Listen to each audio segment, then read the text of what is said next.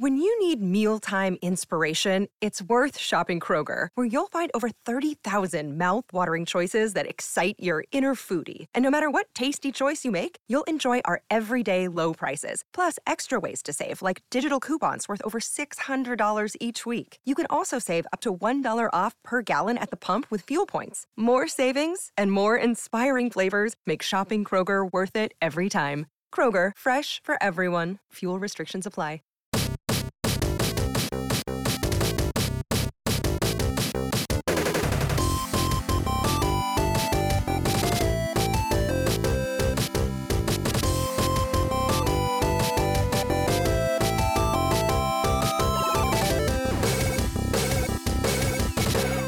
Welcome to Just Another Podcast. This is episode 12. Uh, we are joined by Josh Moulton, a good friend of mine, owner of Queen City Cinema Club. He's actually joined us before. He was one of the first episodes. Um, he might have been the first episode. Yeah, I think he was the first episode. Definitely Um, first. So we brought him back. Um, Josh is going to hopefully join us on a regular basis with Brian. Uh, Brian ended up being away this week, so it ended up being just Josh. And then uh, Josh ended up getting a little bit under the weather this weekend, so uh, I was afraid he wasn't going to be able to do it. But we're back, and uh, welcome, Josh. Thanks. Thanks for having me. I was Good to see you admiring your jersey in the background before we started Yeah. recording. Yeah, Just looking at it my beautiful, beautiful wife bought it for me as our uh, wedding gift. And I am a huge Bears fan. Never really uh, got into um, autographs per se, although now at the theater I've accumulated quite a collection. Um, but when I opened that and saw that I had something that Walter Payton had touched, um, I was converted. And I was like, this is like the greatest thing ever. Um, you know, I didn't know I needed it until I had it. Exactly. It's like one of those weird things that I have some memorabilia in this room that's signed. Some of it I purchased online, but some of it is like no name people, quote unquote, but like that no one else but a few select people in the world would know. Right. And I'm still like, oh, no, no, no, that's signed by that person. They're like, oh, that's Right. pretty cool. Because anything that's signed by someone else is pretty cool. So it's like, Yeah. no matter if they're famous or not. But then you take someone like Payton and like someone on a level that's higher than everything else, and it's almost like Right. it's just something he touched in some signature but Yeah. it's because he's ev- elevated his life to that point where he's like i mean my signature and something i touch is not nearly worth as much as what he is I, I disagree. i But mean yeah, somebody wanted to steal my artwork off your wall Yeah, they did. City, that was the thing they took. You were in there with Lew Temple, uh, the dude from The Walking Dead. You're in there with uh, Sid Sid Haig is in the theater. You know, um, someone stole it thinking I've okay gotta- if i I've gotta- steal this i probably won't get in trouble but if i steal Right. something else they might actually call the police on me right. Yeah. But what I found is now uh, collecting all like the Comic Con stuff and the Payton jersey. Now I'm kind of getting into it. So there's one of our regular customers brought me a signed uh, Jizza picture. yeah uh, which is pretty awesome. And my son gave me a Magic Johnson autograph for whatever the last holiday was. I've lost track of what time of year it was. I told him today, I'm like, your birthday's almost here. His birthday's in March. I'm just like, I don't know. I don't even know what month it is. It's insane. I, I mean, the fact that I'm back to work and stuff like that, but it's like we talked at OBC, like everybody's in a good mood, like uh, Yeah. like behind the scenes. Like there can be days where you're stressed because of certain situations going on and and customers that have come in and don't really know what to do, and it's just you're stressed a little bit from all the stuff that's going on. But in the same sense, when have we ever in the history of companies, on like regular companies, been able to give an employee three months off paid Right. and then so you can sit at home and you can relax and you can clean your house or do some lawn work or go hiking or do whatever and you're still going to get a paycheck some people got paid more and um, then come back to work and we'll, we'll figure it out then and it's Mm. like all those people who did that are just like gung-ho about coming back to work and they're like it's because i got three months off paid vacation and, Yep. and unless you work in the school you know what i mean like unless you're a teacher and then you're you know sometimes summers are paid sometimes depending on your contract in the school and then like someone like ohop ohop closes for a month or two in the summer uh, for um like because the school's out of session so they just don't sell anything during the summer but like for us it's like giving three months off to someone and having them come back and be rejuvenated is pretty pretty badass. Um, which made us lose yeah, track we of time. talked about it a little bit before. Yeah, and just to like understand, kind of, it's easier to like understand what really matters in life.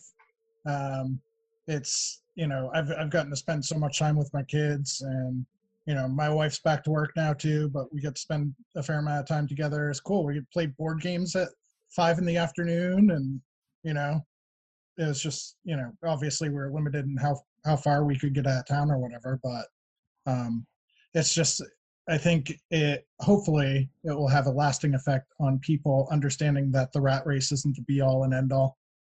Exactly. I think it's also like, yeah. So giving people the own their own opportunity that even us, uh, Taylor and I talking about like trips like for our honeymoon and stuff like that. We were going to go to Arizona, but we postponed that because of obvious obvious reasons. Arizona Right. is being pretty stupid right now. Um, and then so we're gonna go to Sugarloaf instead. Abe and Heather let us use their condo, and we talked about well maybe we'll go hiking here and do this and do that. And, do, and I'm like, wait, maybe Right. we'll just step back. We'll do a Yeah. few things, but maybe we'll just like relax for a week because very Right. rarely do any of us take time off to just sit home. Yep. Most of us take time off to do something, and then we need a vacation from whatever we did. Exactly. So like me and Tiff went to Rockland this past weekend and it's really the first time that it was just me and her out of town since the whole thing started. Um, and uh, I mean, I had some trepidation going down there because I knew it was, and seriously, like the restaurant we went out to dinner on Thursday night, there were, you know, three or four parties in there. The three or four cars out in front of the restaurant were all out of state.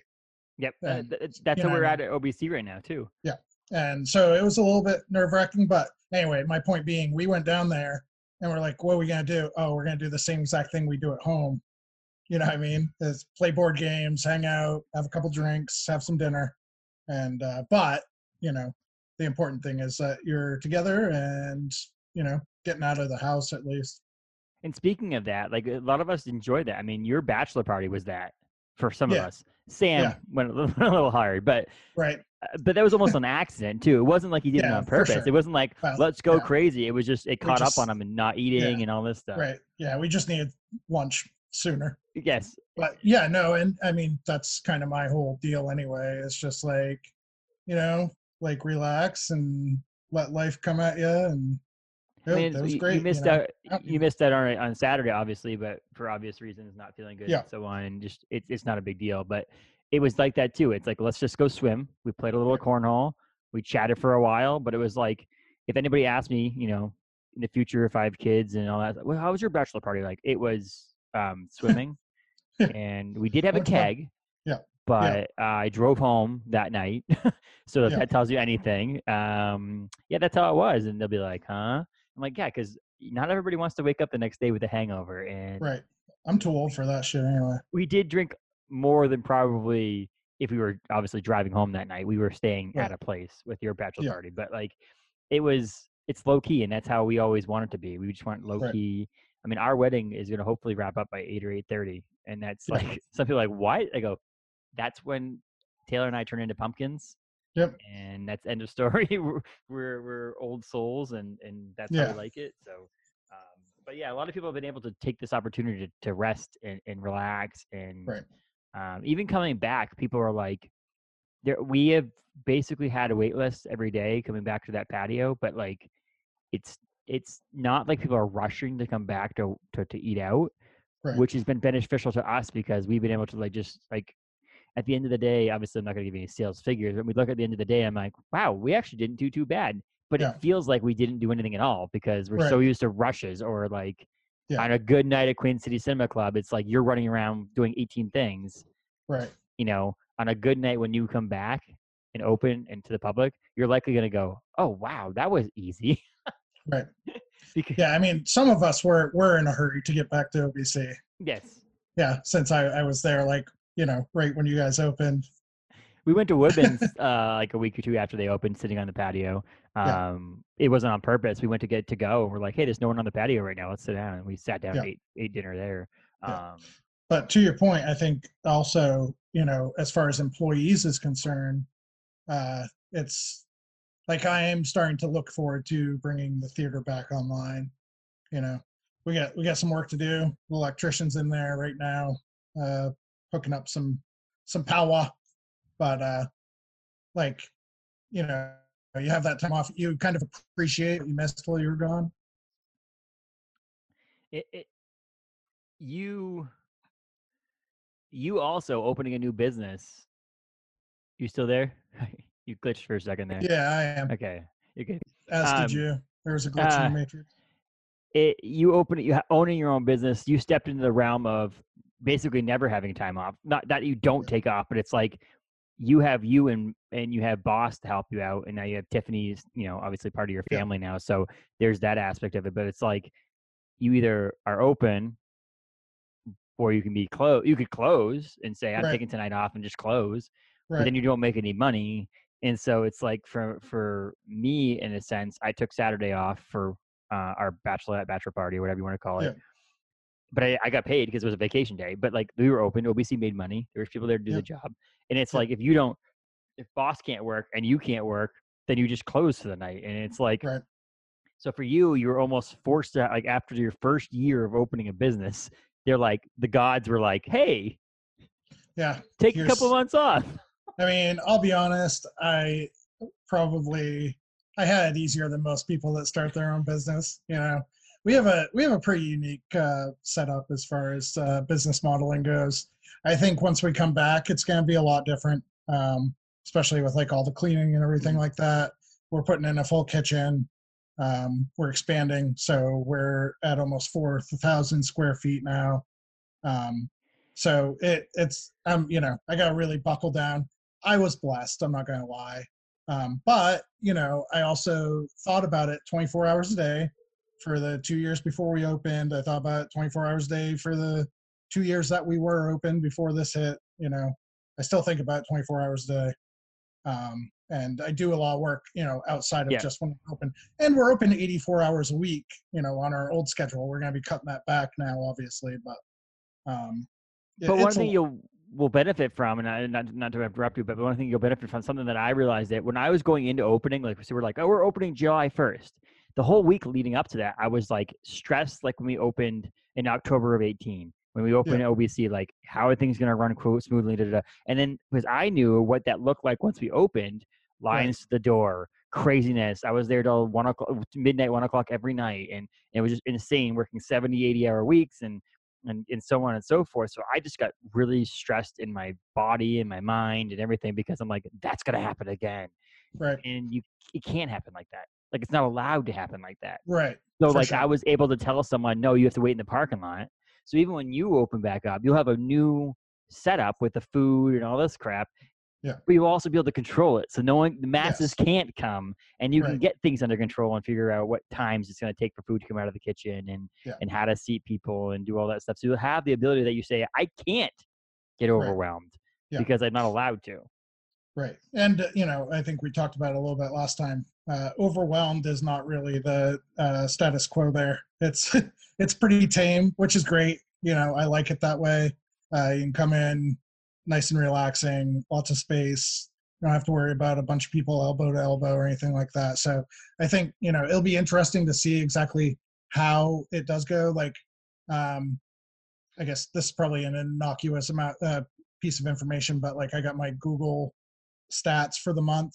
Like we had 7,000 people look us up last month, and I've done nothing to advertise. We've been closed for what four months now, and I still had 7,000 people look us up online. So I think people are ready to get back out there a little bit. Um, I'm interested to see what happens once we open. But like you said, I think you know uh, it's definitely kind of a blessing in disguise that we you- can control the flow a little bit more with the regulations and everything. And you also have the benefit of one of the things we talked about. We were allowed to open June first, and we Mhm. opened July first. So anybody who opened June first got all the rush of crowd for people wanting to get out then. And they're like, you have this. People have called it like COVID fatigue of like being home Yep. and being eh, you know antsy to get out and stuff like that. But there's also COVID fatigue for those people who went to places that were open during this situation, and Right. now they're like, okay, I did that then. Let's try the companies that are that are opening now. So like your benefit will be once you open, it's like, well, I've gone downtown. I've gone to Portland Pie and Nocturnem and Right. Blaze and all these places. Now Josh is open, so let's go to Queen City Cinema Club because he's now opening. Let's like I'm fatigued from all these other places. So one of the benefits you will get is maybe these seven thousand people are looking up, going, when is he going to open? You know? Right. I did, um, you know, calculate that into my calculations. Uh, I was, you know, we we try we closed pretty early. It turned out that pretty much everybody closed pretty much the same day. Um, you know, so it, a, it ended up being a matter of hours that we closed early, uh, opposed to everybody else. And then once we were closed, and I knew that we were going to be renovating, I was like, you know what, we're going to wait longer than everybody else. Make sure that everything is running the right way which you know we still don't really know. You know i was sitting next to somebody at the beach today that owns another business downtown and she's like they're going to shut us down. They're going to shut us down. Um, and you know it's it's kind of nerve wracking in that regard um, but i'm biding my time i have no interest in you know ordering all my food like we talked about that day i came up and saw you at Yeah. obc ordering all that inventory and then it turns out that we are shut down again so So, so the moral of the story is happy to do it everybody out there just wear your freaking mask. Uh, yes co-signed but it, it, it's I'm excited. We're all excited. One of the benefits you'll get from OBC is OBC and Woodman's are closed two days a day, two days a week. So OBC is closed Monday, Tuesday, and Woodman's is closed Sunday, Monday. So on Mondays, for example, we may come up to you when you're open and be like, "Hey, Josh, we want to rent the place out. Yep. We're going to do a staff night, and we can all Yep. go there and do something." So uh, Mondays, Tuesdays, whatever day it is. sure Um, thing but it's pretty cool because you're going to be able to get that because we were open seven days a week before. Now Right. we're going to be. I mean, there's a possibility we'll go to six days at one point, but like Yep. it's likely going to stay at six. I don't think we'll ever go over six again for either place, just Right. because it's also nice to have that day that It our sure is. staff can just hang together and be together and be friends and not just have to work all the time together. But yeah, um, and yeah same thing for us um, you know i'm looking at actually being closed one or two days a week um, especially with such a small staff like Mhm. it's just being open seven days especially given the parameters what's going on um, but available for private part stuff like that. But i'm kind of i'm kind of looking forward to like having this reset where we can change our hours we can change our menu we can change our pricing we can change our vibe a little bit and kind of like all the things i learned from the first two years i can now stop come back and apply but it's all applied. And i don't have to actually like change these things on the fly and explain to my customers they came in on monday and now on wednesday i've got a different policy now i just get to open and be like this is what it is now you know so and that's your always benefit. looking for the silver lining we're always looking. We're I mean, all of us are looking forward to going to see Queen City Cinema Club again. Um, and I'm, I can't wait. Obviously, take your time, do your thing. Um, but we're No all problem. excited. We're all excited. I think a lot of people. Every time I mention, you know, because I talk about my wedding or whatever, and, and Josh is in my wedding, and so we talk about the wedding, and someone's like, "Oh, Josh, from yeah, Queen City. Oh, I missed that place." So there is this vibe of people like wanting to get back out and do things. for sure Um, so you're you're gonna get a not a crowd of people, but you're gonna get Yeah. some people to come back. Yep. Um, and because you are a rental based system too, there is gonna be a, you have a you can't do any, hey someone has theater one. It's like you can't right be like oh wait in line. It's Right. you wait two hours and when they leave we'll clean it up and you'll you'll get to go in there again. So Yep. that's pretty cool. We're looking forward to going as well. Yeah. Um, i appreciate it one of the questions I mean I don't like doing interview interview, but one of the questions I always had was what got you into like watching wanting movies? Like what's with like what what's your what do you look for in a movie? I should say more. Um, I think probably the most important thing to me is that you come up with something, maybe not that nobody's ever thought of before, but just like, I don't know, like unique uniqueness. It's just like, it, like I want you to show me something that I couldn't see in the real world. I want you to give me an idea, uh, espouse a philosophy, um, show me a camera angle. Um, it could be any type of form of just like, you know, something novel and something that brings something that brings something into the world that didn't exist before. So, and that can like happen, you know, that's kind of why I like, you know, I tend to move towards science fiction, superhero films, uh, horror, stuff like that because it, that's right there on the surface. I also like like a lot of the kind of psychological stuff that's coming out. Um, you know, things like, or even if you you know take convention and flip it on its head. So I'm a big French New Wave guy. What they did was basically take all the you know things that had been ingrained in the movie industry for 100 or you know 50 years in France um, and turn it on its ear and just like go against all of that. And the same thing with like you know uh, Jordan Peele is really talented at that um, with Get Out and Us. Um, Sorry to bother you It was another one that you know come out that me and Tiff watched. We were just like it's like just completely unique and it makes you feel something. It makes you think. And I just want something like real that is unreal does that make sense? It does make sense, but uh, I, I think I'm on the same page as you as the idea that doesn't mean it has to be an original idea as a whole, right. but like like I, I Taylor and I's favorite one of our favorite movies to watch together is Thor Ragnarok, and it was like I took a superhero movie and yep. kind of turned it around a little bit, made it more of a comedy and yep. and this that and the other thing, and like you had all these superhero movies that came out, and you had like a Deadpool who came out and was like, we're gonna take this to the next level and be right. raunchy, which you're expecting it to be more you know pop bubblegum pop kind of thing right. because the superheroes yep. are supposed to be comic book characters or a camera angle like you said I, I, honestly think one of my favorite movies for camera angles and cinematography is uh, dawn of the dead the remake yeah from the early 2000s or was it early With 2000s Ving Rhames and Mekhi yes. Phifer. Yeah. Like like in the keyholes, in like eh, yeah. the different angles that they've done in the film. And it's like I don't think as an overall scope of a movie that movie's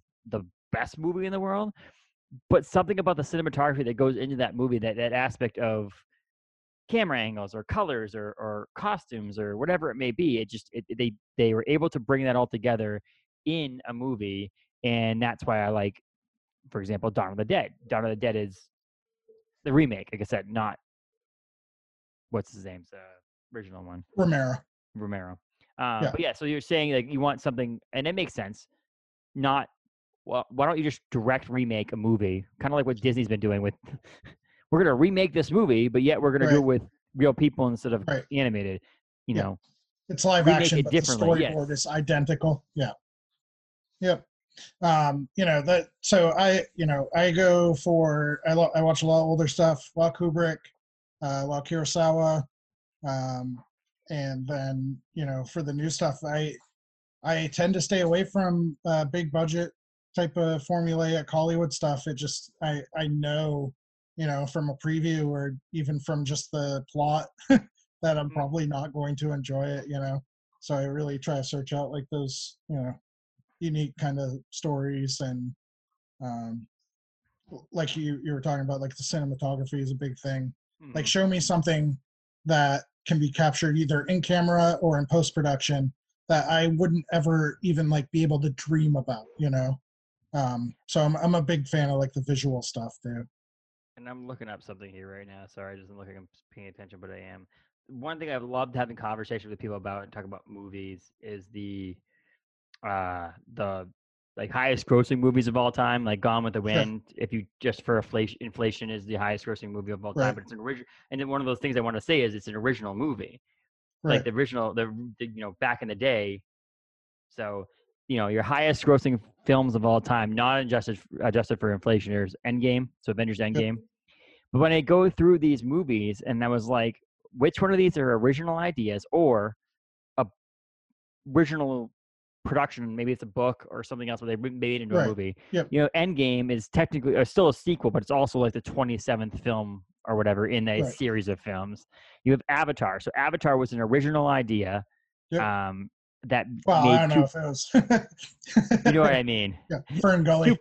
Two point eight million uh dollar, two two point eight yeah. billion dollars, I should say. Titanic again, a movie that was a, the idea behind it was based on a story, but it's like it wasn't a sequel to another movie or a spin-off or anything like that. Right. You know, the fourth movie is Star Wars: Force Awakens, and it's Infinity War and Jurassic World and The Lion King, the remake. Oh, really? Uh, the Avengers Furious 7, Frozen 2, Ultron, Age of Ultron, Black Panther, which I include in that idea that it's not a sequel, but it's Right. a like the reason why people went to see it is because there's other movies that came before it. Right. Um, Harry Potter number nine or whatever it is, and Star Wars: The Last Jedi, Fallen Kingdom from Jurassic World, Frozen again. Number 60 on the list is Frozen. Again, original-ish idea Right. that it, out of the top movies, there's only two or three that are original ideas. The rest of them are all they they piggybacked off of other movies that have come out that they can say, Yeah. okay, you saw that movie, you're going to want to come see this movie, Right. which I'm not against because obviously I'm a huge Marvel fan and a big MCU fan. So to Right. me, it's like the reason why people continue to watch those movies because there was 27 of them so Yeah. far. Like they're not stopping; it's going further. Right. Um, but in the other sense, is I feel like those people who create these movies, including Frozen, for example, you should get a lot more credit for making a movie that that many people wanted to go see that was not a remake of another movie or Right. a sequel or a playoff of another movie. And so, For like, sure. whenever I see those movies out there, people are like, "Oh, Frozen," but I'm like, they made a kids. They're smart. When I when you say you're young, young, young, young kids, obviously you have old, uh, not older kids, they're teenagers, but like, Yeah. if your kids were young, like five Right. or six years old, I do have a six year old daughter, oh yeah, but yeah, okay, Yeah. so yeah, so but and she You and loves Frozen. yeah, so if you and Tiffany and your six year old are gonna go see that, that's three movie tickets. Right. If you have a, a movie for teenagers or a, a older, you know what I mean, and one teenager or two teenagers or, or even yourself, you're like, oh, I'll go see that movie. You might go see it by yourself. So one of the reasons why something like a kids movie like Frozen makes so much money though is because it's like families go see it. Yes. And children love to watch the same things over and over and over and over again. Yep, for But- sure. But I'm I'm not opposed to if you're talking about a personal level, you making a book or a comic book or a poem into a movie because there is but making it your own adaptation to that because I mean all of us are the movie was better than the book, the book was better than the movie. That kind of thing is kind of cool conversation. Sure. Um, but the original ideas are the ones that always go and make me go, "Oh, that's an interesting thing to see." And again, that to me was Frozen. When I went to see Frozen for the first time, you know, I didn't go to the theaters to see it when I saw it at home. Yeah. It was interesting to me because it's like I have no idea what this is about. I have Right. no idea where they're gonna go with this. I have Yep. no idea what the, the jokes are gonna be or the songs are gonna be or whatever's gonna happen. I have no idea. Yeah. But if I've read a book and I watch the movie, I'm like, I at least know what's gonna happen at the end right. and very rarely do they not kill someone who dies in the book or you know so on so you you know what's going to happen and depending on how they ad, ad, ad, the adaptation was um but there's always this the new movie with the new thing is always going to get my goat more than a remake or a For sure. um, adaptation i should say Yeah. That's an interesting um, kind of dichotomy in uh, you know film history academia is that balance between um, commercialism and uh, I don't know I can't really come up with the right word you know just like the novelty of like or uh, commercialism versus art artistic you know artistic quality um, and also when you're talking about the studio system uh, versus an independent filmmaker. When you're talking about what it takes to create a film with all of those people working together, um, you know, in the division of labor to produce something versus, you know, maybe your auteur kind of theory where the director is kind of leading the, you know, leading the charge. Um, so you, you have producers, you have, you know, film executives, all this other stuff, and it's it's like a really interesting interplay about how films get made and whether they can even be subversive at all you know um, you got to work pretty hard to make sure your film is actually subversive because even the ones that aim to be usually end up reinforcing kind of the commercial aspect of the movie industry and, and it is a business like it's the same thing with Right. your business like you you have to go and do something you know when we make a beer you know we didn't just make gratitude to have fun with this beer the idea is that you give it to a friend or that one was which is a Yeah. playoff of the hostess fruit pie Right. and so you don't just do things for your own personal gratification but there are people who do that there are independent film people who do that there's Sure. definitely i mean we've seen i don't know if you've watched any like the toys that made us and all Yep. that stuff on netflix Yeah. and um there's definitely times where people make things to sell things. Has nothing to do with the quality of the film or the the the, the actor or the actor the uh, the character in the film makes any sense. It, it, Right. You know, there's times where there's been the film has been or a TV show has been based off of a comic book, and they add other vehicles or villains or you know heroes to be like, oh, we need a female version of this to sell to the girls that are going to buy the toy, and we need oh, we there's boys out there who like motorcycles more than cars, so we got to make a motorcycle version of this, and Right. and it's it, it's a business. So sometimes some people make some off the wall stuff. I mean, I can think of Kevin Smith as one of them, who makes some things about a guy who wants to be or turns a guy into a walrus, and and eh, the idea that that's something that he just thought about on his podcast and made it, but it wasn't for him to make a billion dollars off of it. It was like, Right. I want to make movies. that I like making. There are people out there who want to watch this shit, but I'm not there to sell a walrus action figure or whatever it may be. I would actually, I would buy. I would Tusk, buy it. Yes. the action, Tusk action figure. it- It's Justin. Um, what's his name? Justin. Um, crap. He's in the used to be in the Apple commercials. He- Yeah, he yeah, Justin was- Long. Justin Long. He's the Yeah. walrus guy in that Yeah. in that movie. Yeah. uh, Spoiler alert. Tusk. Yes, Tusk. If anybody wants to watch a really Yeah.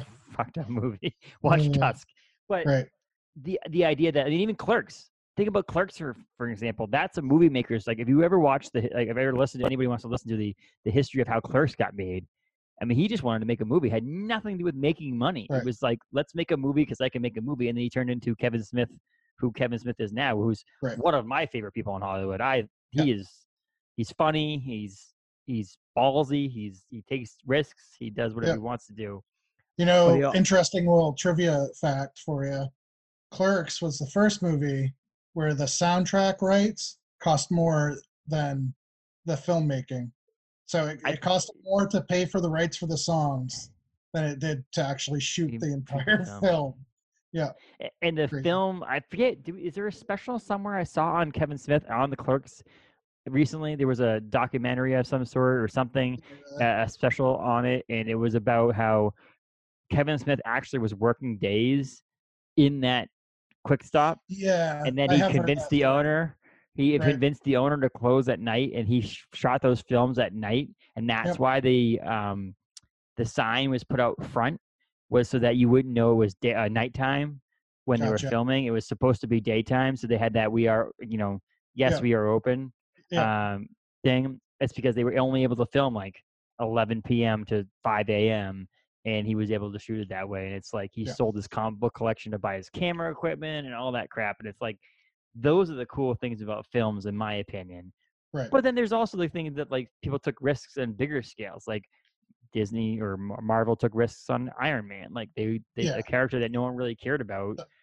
Yeah, that was a huge made it into risk at the something, yes. time. It's it's easy to forget exactly. You know, nobody cared about comic book movies at all at that point, and nobody, definitely nobody. Well, I, I like that. I was a big Iron Man fan, so I was Me too, excited for yeah. it.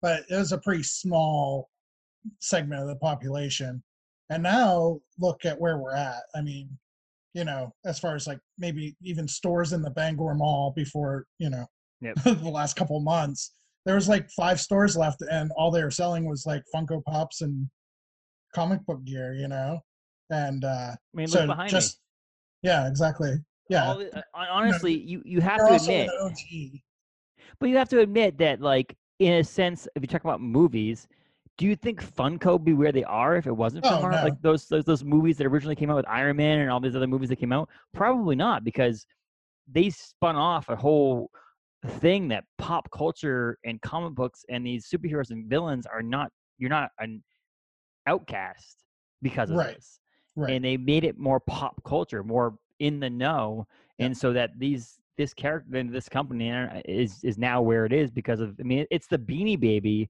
of the 2000, 2010 to 2020. It's it's Yep. where it is. I'm not in it for the money.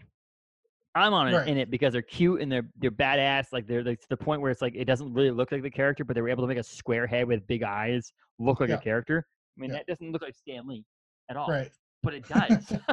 you know what I Right. mean? Like from a distance, any of us who know Stan Lee, you're gonna, oh, that's Stan Lee. But Stan Lee didn't have Right. a head the size of a balloon. It's not. Yeah. Or Deadpool here. Right. But Yeah, like, I've got- gr- I got a bunch of them myself. You know, I would. I was never. You know, you asked me 15 years ago. You go, how many bobbleheads do you think you're, you'll have when you're 42? I definitely wouldn't say a hundred. no, I would have zero bobbleheads. And that now, now look at me. It, it it's it's it's funny too because I mean our friend Will, um, who Will and Jay who run the Bangor uh, Comic and Toy Con.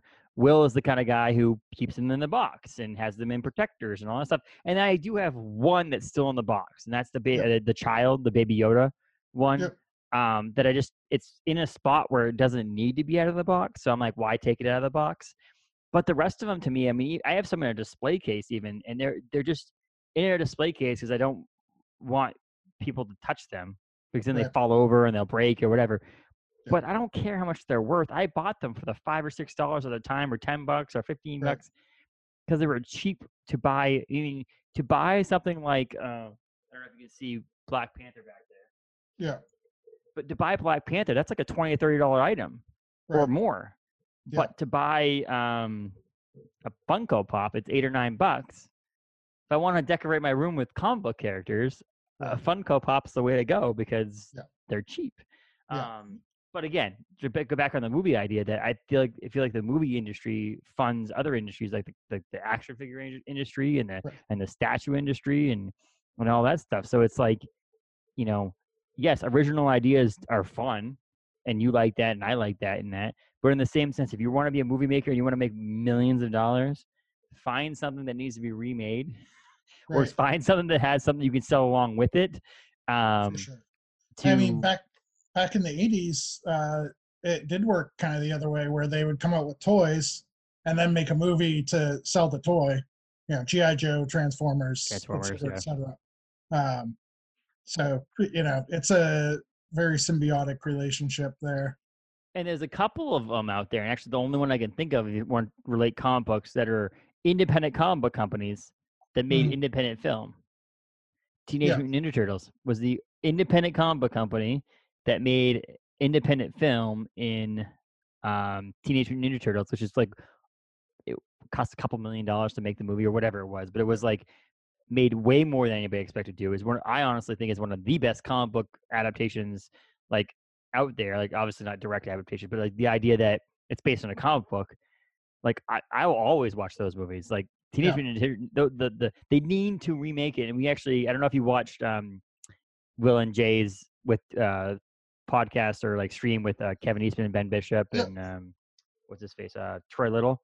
Yeah. But um the idea that Kevin was like they want he wants them to make a Daredevil Punisher esque Netflix movie or uh, series with Ninja Turtles, dark, gritty. Like the first. I mean, if you if you read, you know, TMNT one, Right. it's not like no, kabow, ca- ca- yeah, yeah, cowabunga. cowabunga, It's very pizza, dude. dark. yeah, yeah, yeah, yeah, for and sure. so if they could make a dark, gritty version of it, but use the freaking suits, Right. no one gives a shit about the CGI turtles. Yeah, we want- agreed. Oh, they can't do backflips. They're not supposed to. They're turtles. Like, just let them be. Yep. Right. Yeah, we watched uh, The Dark Knight the other night. Um, it just happened to come on, you know, streaming or whatever, and um, I was reminded of how much of that was practical effects that Chris Nolan did. Um, you know, like they flipped that truck in the middle of the street. You know, Mhm. they built all those vehicles and had a stuntman trying to drive these vehicles that don't make any sense. You know, like the motorcycle with the Yep. four foot wide tires. You know, um, but how much better did that film look than and you know i love marvel. Some of the stuff that i've seen recently is cgi really you know it's probably the best cgi you know but it still bothers me a little bit.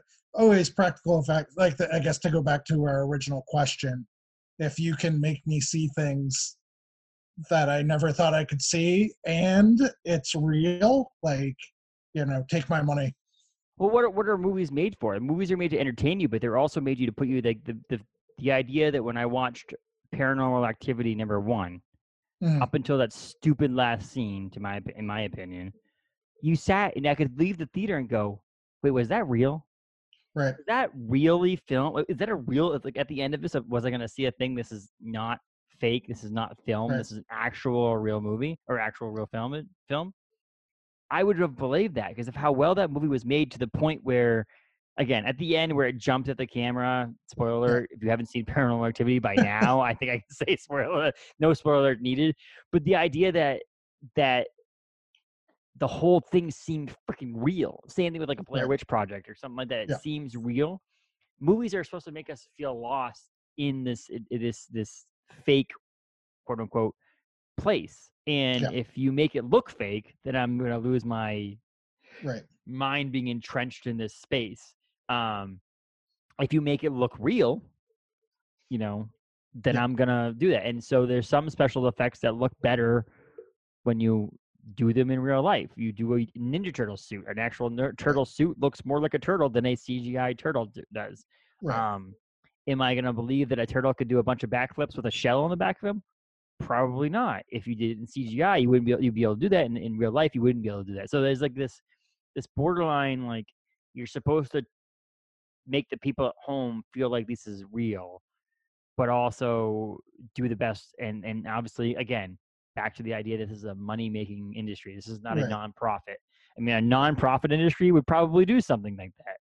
Yeah. But in our industry, we're like, okay, no, no, you can't spend a million extra dollars on suits Right. for these actors. We need to spend, you know, 20 extra hours in this special effects booth to do this. Then we're going to do that because it's going to cost us way less money. Yeah. So there is that aspect of it. But if you look back on it, some of the best movies I'll ever think about are your Back to the Futures and your Star Wars and Indiana Jones and Ghostbusters. And I'll Right. always say those are some of my favorite movies because they look cheesy, but it's like they at least tried without special effects. Like Right. Yeah. or some they did only did some special Yeah. effects. Yeah, for sure. Yeah, and um, you know, I, I guess another point that I would make as far as to your original question is uh, feelings. Mhm. So I, I want to have something. I don't care. Like I watch some pretty, some pretty rough stuff, like some pretty weird stuff, you know. But because it makes me, it makes me like emotionally react, you know. So I'm a big John Waters fan, um, and his whole shtick is to kind of repulse you. Um, you know, there's no special effects in that. He's just doing screwed up stuff to like really kind of you know make your brain question if i mean he's doing he's doing things that are like in camera and you're still asking if it's real because you're like this is disgusting you know Someone so, really like- just die on the screen. right so you know i'm i'm you know also kind of uh i i would rather watch something that has a five hundred thousand dollar budget you know but makes me go whoa what did i just watch than something that cost 40 million dollars and i'm like yeah that was just you know 600 hours of dudes sitting behind computers you know And, and and and that's the benefit we get. There are some amazing things out there that, but again, go back Jurassic Park. Right. Jurassic Park one. Yeah. Those dinosaurs looked real. Right. And it, it- part of it's because they were actually a mixture between CGI computer stuff, but also suits and the heads of. Um, wait, Yeah. I was scared. I was freaking stupid as a kid. Yeah. That a dinosaur was actually going to be remade and, and and and come and get me as a kid. That was one of the few movies as a child that I was actually frightened by. and and I would say a good test of that is does it hold up now?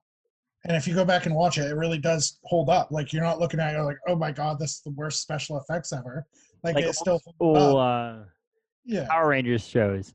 right. The old Yeah. school, as the Power Rangers went from like where it was to like at the end, it was like you'd see like stuffing coming out of the side of the costume. no, on Jurassic Park, it doesn't. It does hold up. Right. Yeah, for sure. So, I mean, do you watch mostly movies, or are you guys like watching TV shows lately, or what are you guys watching? Uh, we've been watching I don't know, kind of a mix. We we have very different schedules too, so that makes it tough. Yeah. Because I'm always like, all right, things that we really want to see. Like we picked up Ad Astra on Blu-ray the other day. I mean, three weeks ago. Still haven't watched it because she gets up early. I go to bed late. Um, but uh, I would say kind of a mix. Um, the the one that we're really into right now is The Great. so Hulu original about uh, Catherine the Great Mhm. and the Russian Empire, you know, mid 19th century. And it's just, it's hilarious and it's weird and it's just like, you know, a little raunchy. It's got, it's got everything you want, you know. It- Um, it, it's funny how you say that because like it's a show I haven't heard yet. You, literally, you speaking these words are the first time I've heard of this, and Yeah. I own and I own subscriptions to Hulu and Netflix and Yeah. all those things. And there's a mixture between stuff like Taylor and I, I think, are going to do for our married into this podcast. We're going to rewatch all of The Office, and we're going to Yeah. do an episode on each season. So Yeah. instead of we, we originally talked about doing our five best episodes or whatever, but I think we're going to watch the whole season, pick our couple episodes we loved that season, and then go to the next season and do this, you know, same Yeah. thing over again. But that's mainly because I'm listening to the podcast, um, an oral history of The Office with uh, Brian yeah. uh, Baumgartner, and she's she listens to The Office ladies, and and so we just we were really into that. But like listening to them talk about how hard it was to get The Office made, which if you Yeah. think back on it now is such an iconic and, and, and historical show for for TV, and then Right. you think of a thing like The Great. Which like Yeah. I wonder how hard it was for them to get that show approved and made. like, Well, I mean, I, I'd really be interested to learn more about how these streaming services are producing these things because I mean, you you go to Netflix or Hulu now, every show that pops up on the screen is an original, and they're just churning them out, man. But a lot of it is pretty high quality, you know, like they're Yeah. good shows, you know. Um, there's some things I've seen that I wasn't like super into, but maybe that's just personal taste. But like, how I don't know how they're managing this but it's it's pretty crazy. So I, I don't think it's maybe it's hard for me to write a you know treatment and get put on one of these once you're in and the show is being made. I feel like they've they've got some type of system going on that they've figured it out and how to mass produce this stuff. And I bet if you're in it, if you have a, if you've ever hit a home run, like at this point, Jon Favreau can probably do whatever the hell he wants for Right. any company everywhere, ever in history. I mean, Yeah. my theory is, you know, what's what's her name, Catherine Kennedy, is leaving, supposedly leaving Star Wars, and she's Yep. been there basically since the beginning. That's who I would tab to replace her. Oh yeah, It's him or Absolutely. Kevin Feige at Marvel because they're all under the same umbrella and all that stuff. But Yep.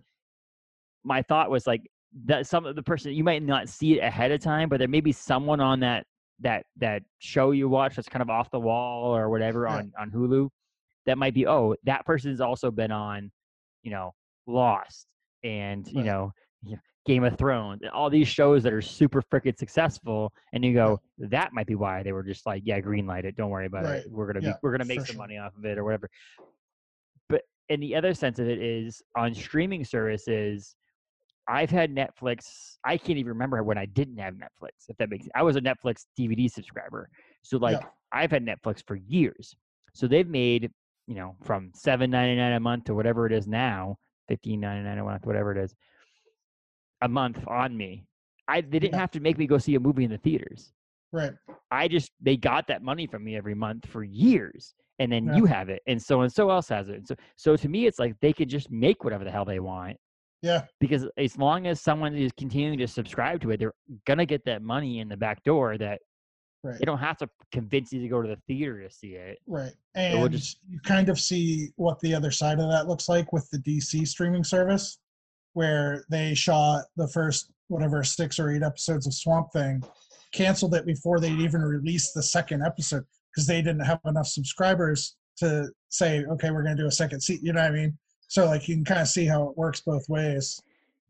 And and companies like Hulu, who's obviously backed by Disney now too, because they own a majority share or whatever of that, and then Disney Plus is backed by a billion dollar company like Disney and Amazon Prime, who doesn't need to 100% make money on their streaming services as long as as long as people are buying things on amazon.com they're going to be able to Right. afford it and your netflix which is like the name like if someone it's almost i feel like in the future it's going to be like oh are you netflixing that like that's the terminology like kleenex or googling or whatever Right. that netflix started all that Right. and uh, one of the stats that i found out on that podcast the office podcast i listened to do, is office in 2019 was streamed 52 billion minutes billion What? 52 billion minutes That's of The Office insane. was streamed in 2000. I mean, I do know people that will literally like binge the entire show and then like not even watch anything else and just go back to the beginning and binge it again. It's insane. I can't imagine like you know, shows like Breaking Bad, which was on AMC but didn't really take off until it got put on Netflix. In Right. the future ensuing seasons, it was one of the like critically acclaimed shows on TV and and so on. So it's like I understand how some of these shows get made, but there's some that I'm like, there's so many out there. And Yeah. we're we're watching Dexter right now, which what Nice. did that end in like 2013 or 14 Right. or whatever it was? I just I finished never- Breaking Bad uh, maybe four or five months ago. Well, probably longer than that. Now, six months ago. I just finished Sons of Anarchy a couple months ago. Um, So people are you know, I creating just new content. Right? They're creating new content, but yet I'm, as a person who pays monthly for that service, is still watching old shit. I'm watching Right. Dexter from years ago, and I'm paying for Yeah. Netflix. So Tiffany I am not one of those ones watching the new service, new Right. new, new, uh, new originals or whatever. I yeah, I'm not really either. Uh, Tiff was watching Nip Tuck for a while. I I've been on a Shark Tank kick. like I'm Yeah, I- like Shark Tank like just like nonstop. if I had the um, money, I'd, I'd, I'd, I'd invest in that. If I had the money, Yeah. Yeah, I just I find it really interesting. But it's weird. you're so, not like- really you're not really watching anything new right now. No, I mean, I, I feel like we watched um, we watched a new thing if they come out, but then a lot of the things nowadays, like like The Office, I was just I was listening to this podcast and they got picked up for six episodes. They were on NBC, so that's unheard of because NBC is twenty two episode seasons and so on. So their first season was six episodes, but that's common six to twelve to thirteen Yeah. on Netflix. You don't Yeah. have 22 episode seasons on Netflix. So for me, it's like we watched Space Force. That was like eight or nine episodes or 10 episodes, whatever it was. So like we're over. It's done. Move on. It's the next thing. So we do watch it, but we were able to watch if we watch two episodes a night at half an hour episodes. It's five days and you're done with that 10 episode season. Yeah. Same with um, Mandalorian. I think the Great, which I Well- mentioned, where it was pretty short. But the Um, Mandalorian, they were able to do it because they did it every Friday. So it's like we were Right. forced to watch it on Friday, which is, Right. I mean, that's what Disney's been doing is when they'll release every Friday, and so that forces us to wait a week. But like for us, it's it's I, right now I'm back to work, so obviously for three months I was not back to work, but Right. at night. But now it's Sunday night, Monday night, and Tuesday night. We're home all night. Like tonight, we're probably gonna watch something on this, but it's gonna be likely gonna be Dexter tonight because we're still watching that. But yeah, so we're not watching anything new. Um, I don't know the last time I ever watched something on NBC, CBS, Oh yeah, you know, Fox, or any of those. things. I mean, I have Hulu I- Live, and I still I- don't watch those things because I have why YouTube Live, watch and I don't. Why would I watch something with commercials? And so I, I was I was even watching. I'm, I'm a big Walking Dead fan, so I was even watching the latest Walking Dead episodes. But I watch it like I have Mondays off now, and then I don't go to work until noon on Wednesday. Or sorry, um, yeah, Wednesday, Thursday, Friday. So I'll like watch a couple episodes in the morning, or whatever. So I'll watch it afterwards. Like if it was uh, aired on Sunday night, I'm probably watching it on Monday or Tuesday or Wednesday.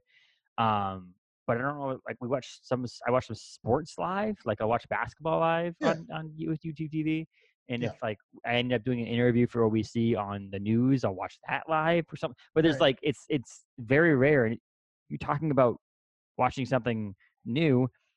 I'm reading The Walking Dead over again. So like Yeah. I'm on like comic 52 out of 193. And so when I started doing on Netflix, watching the show again. Like I wonder how it matches up again. And so it's kind of funny how it's like I'm watching the uh, the Walking Dead. Nothing new on Netflix, Right. Hulu, any of these things. Not watching anything new. It's gonna have to do. I don't know. Thinking back on it, I watched The Office from episode one. Basically, I think I watched The Office episode maybe two or three Sure. on on TV weekly Yep. every year up until the last episode in season nine. The Walking Dead, I probably started at season three. So Yeah. the first two episodes or seasons I had to watch online. Yeah. Breaking Bad, I watched all online. Didn't watch any of that Yeah. original. Well, let me ask you this now. What do you think about the like what are you giving up? So like I obviously, you know, I was born in the 70s, raised in the 80s, you know, coming of age in the 90s. So almost everything I ever watched for my life was I had to tune in at a certain time on a certain day. And what was important to me uh, looking back on it, which I hadn't known previously until basically I had, you know, uh, I watched I rewatched Lost, right? But when I rewatched it, it was a binge. When I watched it the original time, I had to wait every week and think about that mystery for the entire week, you know. And now there's none of that. Like now, I I'm not I don't even have commercial breaks to break up the drama, you know. So I wonder, you know, what that does to our brains as far as you know we're we're kind of missing out on that.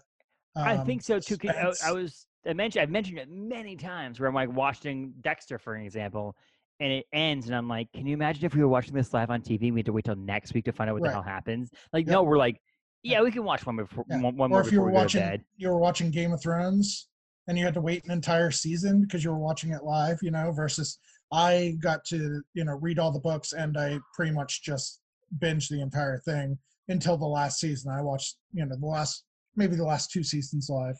But And can you so imagine like Red Wedding happens and then you have to wait an entire off season, you know? I- I think that uh, so minus the new Disney Plus shows with Mandalorian and some of the other like offbeat kind of shows I watched with like the um what's his face from Jurassic Park um Goldblum. Goldblum his show Yeah. um but minus those shows that are new on streaming services that are weekly um the last show I can't even remember the last show I watched live on TV would probably have been crap I don't even know um oh Silicon Valley Oh, really? Yeah. yeah, so Yeah, Silicon I Valley was a weekly the- episode it's on the HBO and it's season of that. Yeah. and so like when you're watching it you're like oh shit his company's not gonna what oh my god we have to wait till next week and it's like Yeah. so there is this aspect of there's that cliffhanger that makes you go i've got to watch it next week Right. but in the same sense i probably have like like for example for the walking dead i probably went five or six weeks without watching it if i got busy and then just caught up in one day or two so Right. the, the way of if it was like watch it live and never be able to watch it again for another two years i'd probably Right. sit down and watch it live Yeah. but if it's watch it live or my dvr youtube service hulu service whatever it is is going to record it for you then it doesn't matter to me at that point. and Yeah. it's like at that point i still can fast forward through commercials or if there is commercials i'll get up and get a, a beer or a drink or food or whatever in this particular leak or whatever during those commercials. But yeah i mean i feel like we've trained our minds to, to binge but then the the other idea side of it is why not just make a movie if you're going to binge it? I don't care if it's a seven hour movie just make a movie Right. and and so i don't know i feel like we there's shows that you can definitely say that you're you're missing out on the anticipation of the next episode Yep. but on the other side of it there's some that are just like you know some of these documentary series if you say Right. that it's just it's just they split it up that way to make it easier to catalog and to watch it and Yeah. so a 10 episode season binge like that's i would say if you're making a 10 episode season season release them all at the same time if Yep. you're making a 22 episode season I- could see maybe releasing them an episode at a time to spread it out and making it, gra- you know, or the opposite. If you're making like a five or six episode season, Right. do- you know, you you 10 to 15 episodes. I feel like that's a perfect binge size. Yeah.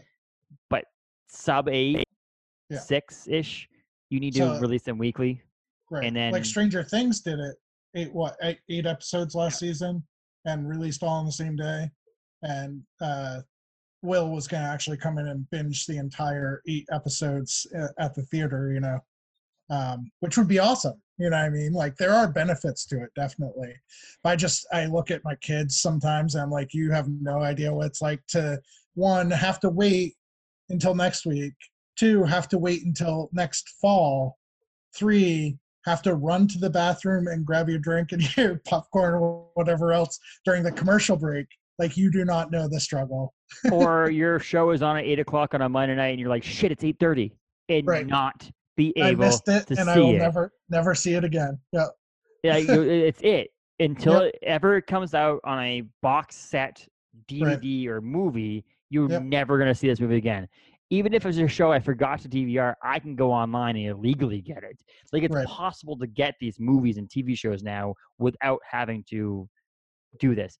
It is Right. one of those things, and that, but it, but growing up and you just things like, oh, no one's ever gonna have to know the idea of using a payphone or Right. or like you know using a pager and having to call someone back and all so there is that difference that obviously your kids are and you have your you have a couple of teenagers and Yeah. and your six year old. I mean, if I have a kid next couple of years, infant, they're gonna have completely different idea of what's going on, and sure. and so we were at a time, the first time ever, where Trolls, for an example, the movie, was the first blockbuster film to be released direct to your house. Yep. Direct to the home used to mean shitty movie, right? Right. Yeah. And you used to thought, oh, it's direct to your home, direct to DVD, it's a shitty movie. Right. Low budget, they knew it wasn't going to make any money in the theaters. Here you go. Now it's like, no, this is a multi-million dollar film that we can't afford to not release. So we're going to put it out online and you can buy it and so on. And it did well. Same thing Yeah. with comedians. Comedians used to be like HBO or Cinemax or or Right. you know Showtime. Now it's like no no no. Hannibal Buress just put one out. It's two dollars and ninety nine cents to rent it or whatever on YouTube, and people mm-hmm. are doing that.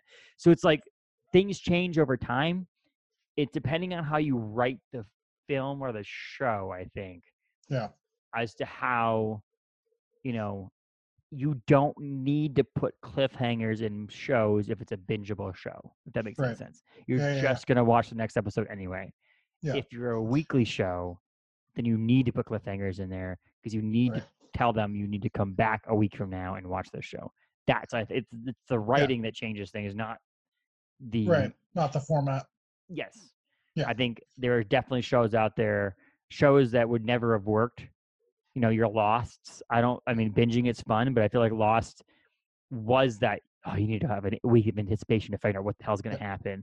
Right. Um, Game of Thrones, I don't think would have worked as a binge. Like, it, it's great to binge, but I think Right, Game of. Thrones also built up that antip- anticipation of Yep. the next show, and you know, your Walking Dead's the exact same thing. But there are shows like Stranger Things, for an example. I think is a bingeable show. Yeah. I mean, Silicon Valley technically probably could have been a bingeable show. Yeah. I Um, binged the first however many seasons of that. That show's awesome, by the way. but I think there's a mixture of both. And I think now with Disney Plus taking it out and being like, hey, we're just going to do it weekly. Mandalorian Yep. comes out every Friday.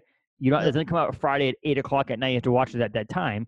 But it comes out first thing at Friday morning. Watch it whenever you want over the weekend, Yep. and then you wait till next week to watch it again. Are they That doing the same for the Marvel shows? I think so. Yeah, They're going to be weekly releases, like Scarlet Witch and all that.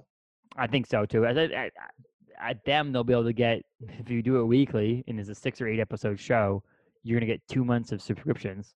Right. You know what I mean? If you do it once, someone's gonna subscribe for a month, pay your fifteen or whatever it is dollars, Right. and then watch all of it and then unsubscribe. But and they'll also space out. The, the, they're not gonna do like these six episodes. These six shows come out at the same time. It's gonna be like when Right. that one ends, the next one Right. starts, kind of thing. Yeah. It's interesting. Like you brought up trolls.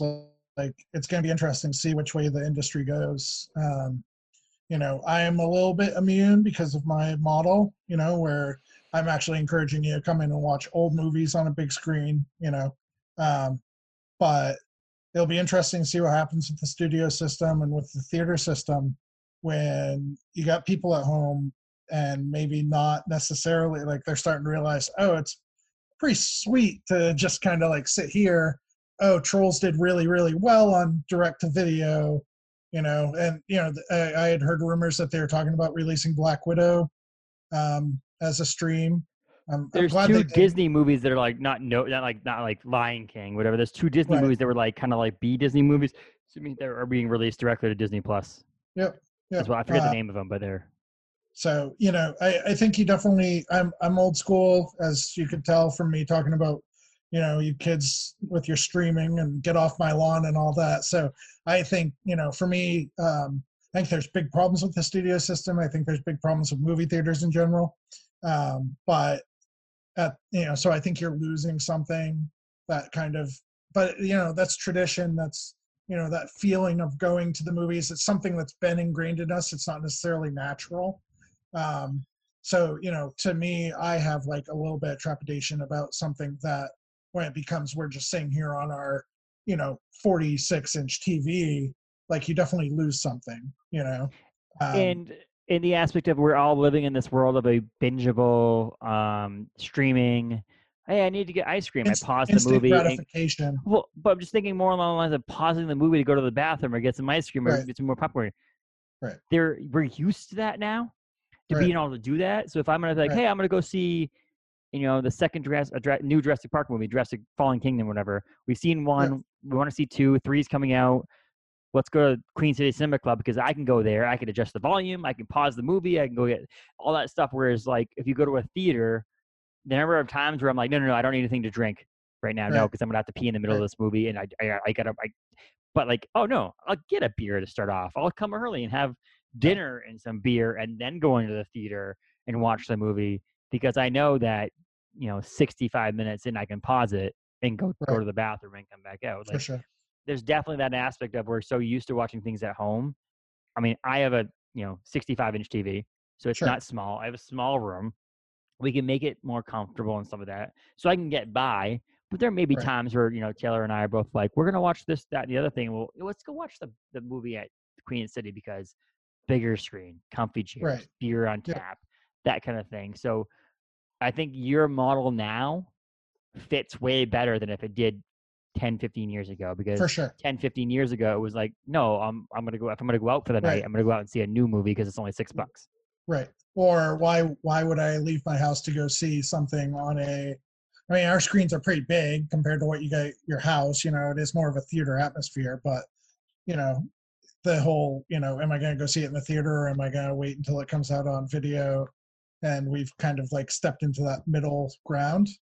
Um, so, you know, Plus, we'll, I we'll see how it goes, but Movies are also getting to the point where they're costing as much as it is to buy it on DVD when it comes out new. yep, So like, I mean, if I go to like when I was living in Massachusetts, when I was living there four years ago, five years ago now almost, it was like 12 dollars to go see a movie at AMC theaters. right. So it's obviously more than that now because of inflation. And so if it's Right. going to cost me 15 or 16 dollars to go see a movie, it's going to cost me 19 dollars, usually max, for a high def Blu-ray movie that I can Yep. purchase and own forever. Right. And then, I spent- or I could spend 20 bucks or 40 bucks, depending on, like, you know, 50 bucks to go see with a bunch of my friends at this, you know, way cheaper to go see it there or buy it and bring it in with you. So I own the movie, Right. but I can still go see it at a friend, uh, at Queen City. Like, it's, it's one of those things where Taylor and I both go, we really want to have to go see this movie in the theaters.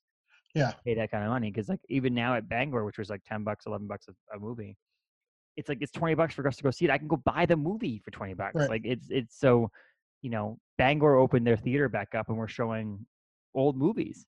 Yeah. They were showing movies they had in their archives because there was no movies coming out. So they Right. opened back up at the beginning of July and they're like showing, you know, Back to the Future and all this. I'm like, Yeah. but they're charging 10 bucks a ticket. Like I can Right. own them. I guarantee you, you can buy Back to the Future right now for $10. Guarantee Oh, yeah. you right now. For So are you gonna go see it there, or are you gonna, you know, obviously you're not open yet, but once you open, you're Right. gonna, you know, go see it at Josh's place. Bring your own movie and go see it at your place. You know. Yeah. Um, Yeah, I mean, I think I took the fam to see something or other. Might have just been me and Tiff and the boys, so only four of us, and I think we spent ninety bucks between just tickets and a couple sodas and some candy and stuff, you know. So it's you know, given the the uh, movement forward in technology for the home, you know. But like I said, we like to, as far as the business is concerned, we like to kind of hit that middle road where you're getting more than you get at home, but still like, you know, well, for one, awesome craft beer and Well, yeah, you're the that. only place in this area that that you can go see a movie and drink beer legally. Right. Yep. Because I won't lie, and I brought in beer to the movie theater, Right. but like legally grab a draft beer that's fresh, that's on tap. You can grab it or in can and go see it in a theater and have some food now with your place opening back up eventually that you have food. Um, in Massachusetts, there were places like that. You are the only place like that in this area, and it's it's Right. one of the cool things that you're able to get and experience at Queen City Cinema Club is to show watch. And now that's the other thing is we talked about and we ended up having to cancel it because of this, that, and the other thing. But it was like, oh, the season premiere of The Walking Dead's coming on. I have a subscription to YouTube TV, so I was like, let's rent a theater out. We'll log into the da, da, da, and watch it on the theater screen. I'm paying you to rent the screen and the time and be using the room, but I'm not paying you to Right. stream the thing. It's my own service. And I'm watching it myself with some friends. Yeah. We talked about doing that. It's like that's also something you could do. You can't do that in the Yeah. theater. You Right. can see premieres of shows. I go and watch Bears games there on Sundays. Watch them lose. It's awesome. What? Oh, I I go there and watch Bears games on Sundays, you know. You watch them lose? I- go there and watch Bears games on Sundays. hey, I'll tell you what, Trubisky's gonna surprise some people this year. So we're gonna we're gonna finish up here, but I want to say, so Yeah. what do you what do you expect? Are you expecting them to be able to play the actual football season come fall? No, No. not really. Uh, CAA, Colonial Athletic Association, which Maine Black Bears Yep. football plays in, they just canceled the conference schedule. Um. Yeah. Uh, my uh, son Hunter is uh, big football star at Hermon High. He has not heard anything from them, but California just canceled their high school season. Uh, which, so which nothing against your son and all those things. It's the right decision. I, I, I hate it probably is. Yeah. It No, probably for right now, like even postponing it. You there's Yeah. no reason why they can't play the football season comes like the the, the so spring. that's what they yeah that's what they're talking about doing is switching fall and spring sports um yeah i i feel horrible about it and i wish that it was some other way but right now i just don't think that there's really any way to do it safely and i mean with the nfl i mean we're i mean i you know they start like the nba bubble Yep. the minute people start going into the bubble there are stories coming out but people have coronavirus in the bubble i'm like you know So it, and uh, it's one of those things we're trying to take. I mean, I'm a big NBA fan, so we're waiting now. What's what's today's date? Today's date. Recording this on the 20th, so we're now Yeah. nine days away, or yeah, nine days away from the NBA be starting kicking off in Yep. um or kicking back off, I should say, in Orlando. Eh, w- Asa, we're, we're we're both still like I don't know. Maybe it will happen. Maybe it won't. We don't know. But like for sure something that happens so far away and it's something that like you only have 16 games so you can't really do like an abbreviated schedule you can't i mean when you're paying someone millions like the, the idea that you only have 16 games so then you're paying people millions of dollars and you can't have that many people in the stands or anybody in the stands it just Right. seems like a sport that would be very difficult to do financially absolutely um, unless the And NFL is like, screw it, we're just going to lose a bunch of money this year, and next year we'll come back and make more money, whatever it is. Yep. But I feel like there's too much of a business for them to be like, screw it, we're going to lose a bunch of money, kind of thing. Yeah. And you think about the work that goes into it for the players and the coaches and everything like they have to be there all day every single day for six months Yep. You know like there's no you know there's no home isolation you know so you know i i hope it happens you know i love sports i've missed the nba you know and um but i'm not optimistic i'm not Right. optimistic you know so We'll see. So Yeah. I mean, so we, uh, I would love to. When I was talking about doing this podcast in the past, which was like, we'll talk about pop culture and what movies are Yeah. coming out and what things are coming. There's no movies coming out right now because there's no Right. plan for that anytime soon. Uh, we'll see how the fall comes, but with Josh potentially, hopefully joining us every couple of weeks now um, on this podcast, we'll hopefully be able to bring in the idea of we'll, we'll, we'll- we'll touch the pop culture side. Plus, Yep. Brian is a sports fan as well. Brian likes basketball a lot, watches the Patriots, stuff like that. So, well, to bring in that that aspect of of the things. It was so funny because I'm like, now I have the time, or did have the time. Now I'm making time to do this Right. podcast, and then don't there's have the- nothing pop culture or it is Yeah. so comic books are just starting to come back i'm going to have paul eaton on hopefully in a couple of weeks to talk um, from galactic comics to talk about what comic books are coming out and stuff like that um, it's just so there is some things that i love and passionate about that are just now starting to come back hopefully brian and i will get a chat a little bit about the nba season coming up here pretty soon too because he's a big celtics fan and so but it's it is what it is and and i think this is the opportunity to spend time with family um, to binge those shows you missed or movies that you you know whatever. I think I'll have Josh back on. We we kind of did this last minute, and with Josh potentially not be able to in my mind not be able to make this podcast, we'll try to get Josh to do like let's do our top films that maybe yeah maybe not in just top film, but top films that maybe no one else has ever heard of or whatever. You know, like that sure like top unique films or films that are kind of like off the beaten path or whatever it is, and see what yeah see what we can come up with and do stuff like that because those are some things that maybe we can say this is the list of this you can watch it on netflix or hulu or right it's free on youtube or Yeah, you know come it's to- not but you can come watch it at queen Club. city club yeah, Yeah. Same page right there but but uh Yeah. we've definitely i've definitely gone longer than i thought i was going to go with you but we've had some fun so Yeah.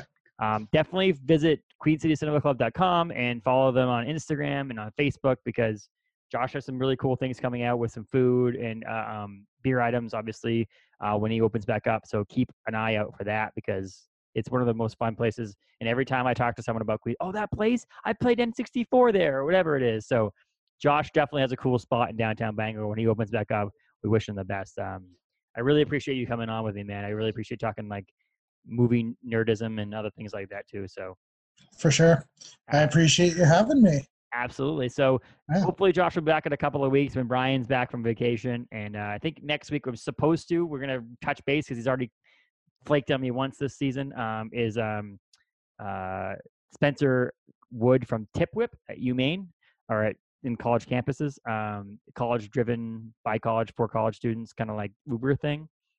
Well, hopefully join us next week. Um, but in a couple of weeks, maybe Josh can come back and chat some more. So thanks a lot for, For sure. joining me, man. Thank you. Give me the best to your wife and your family, okay? Right back at you. Thanks, man.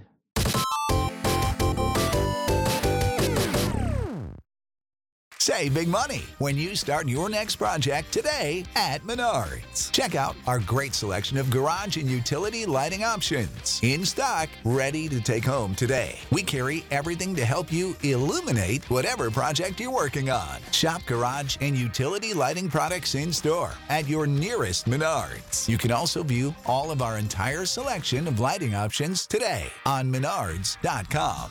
Save big